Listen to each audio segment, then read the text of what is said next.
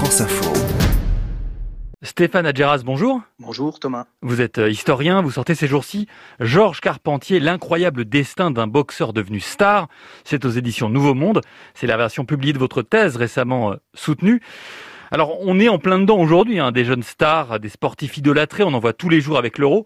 Mais vous, avec votre travail sur Georges Carpentier, on peut dire qu'on remonte un peu aux origines du phénomène. Tout à fait, Thomas. Euh, Georges Carpentier est incontestablement la première grande célébrité du sport français, hein, Mhm. voire du sport européen au début du XXe siècle, précisément à la belle époque, hein, en- juste avant-guerre, entre 1912 et 1914. Ses premiers titres, c'est à quel âge et c'est en quelle année à peu près? Alors Georges Carpentier est né en 1894, il va commencer la boxe professionnelle à l'âge de 14 ans, donc en Ouais. 1908, hein, ce qui peut paraître aujourd'hui euh, aberrant. Ça témoigne euh, sûrement d'une certaine violence de l'époque.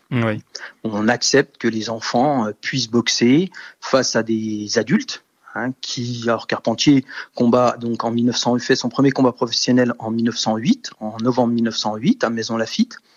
Il affronte un adulte hein, qui a 20 ans et Carpentier fait à l'époque 43 kilos. Euh, son adversaire fait 10 kilos de plus Mhm. dans un combat de 20 rounds de 3 minutes. Mais à l'époque, c'est pas ça qui le rend célèbre, parce que c'est un peu la norme. Qu'est-ce qui va faire tout à coup que ce jeune homme euh, du nord de la France va devenir une célébrité? Alors, Carpentier va devenir le premier champion d'Europe en boxe et il va battre les Anglais dans leur sport de prédilection.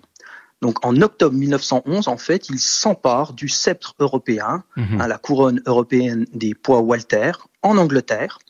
Et ça, lorsqu'il revient en France, il va euh, incarner en fait le champion national.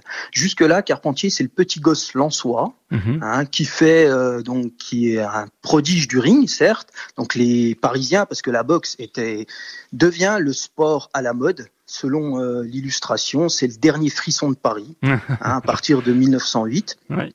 Et Georges Carpentier, donc qui est euh, jusqu'en 1911 le petit prodige en soi, d'un seul coup, Mhm. lorsqu'il va battre cet Anglais en Angleterre, à Londres, devant un public justement de connaisseurs, hein, puisque c'est la boxe anglaise, le sport roi en Angleterre. Un Carpentier, d'un seul coup, il devient le champion de la nation, parce que c'est une époque où l'ennemi héréditaire est encore l'anglais. Oui, parce que vous racontez effectivement que la perfide Albion, malgré euh, l'accord diplomatique de 1904, euh, qui fera que les deux pays seront alliés pendant la Première Guerre mondiale, par exemple, elle reste culturellement très présente. Et Carpentier, il vient euh, battre les Anglais chez eux. Il y a un peu de ça quand même. Tout à fait. Et Carpentier va, à partir de là, devenir le vengeur de Waterloo.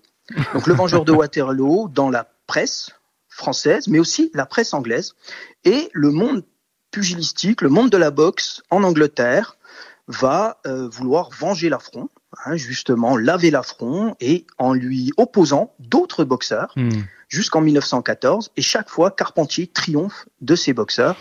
Donc à partir de là, en France, c'est euh, le héros national, hein, c'est la célébrité euh, de tout un pays.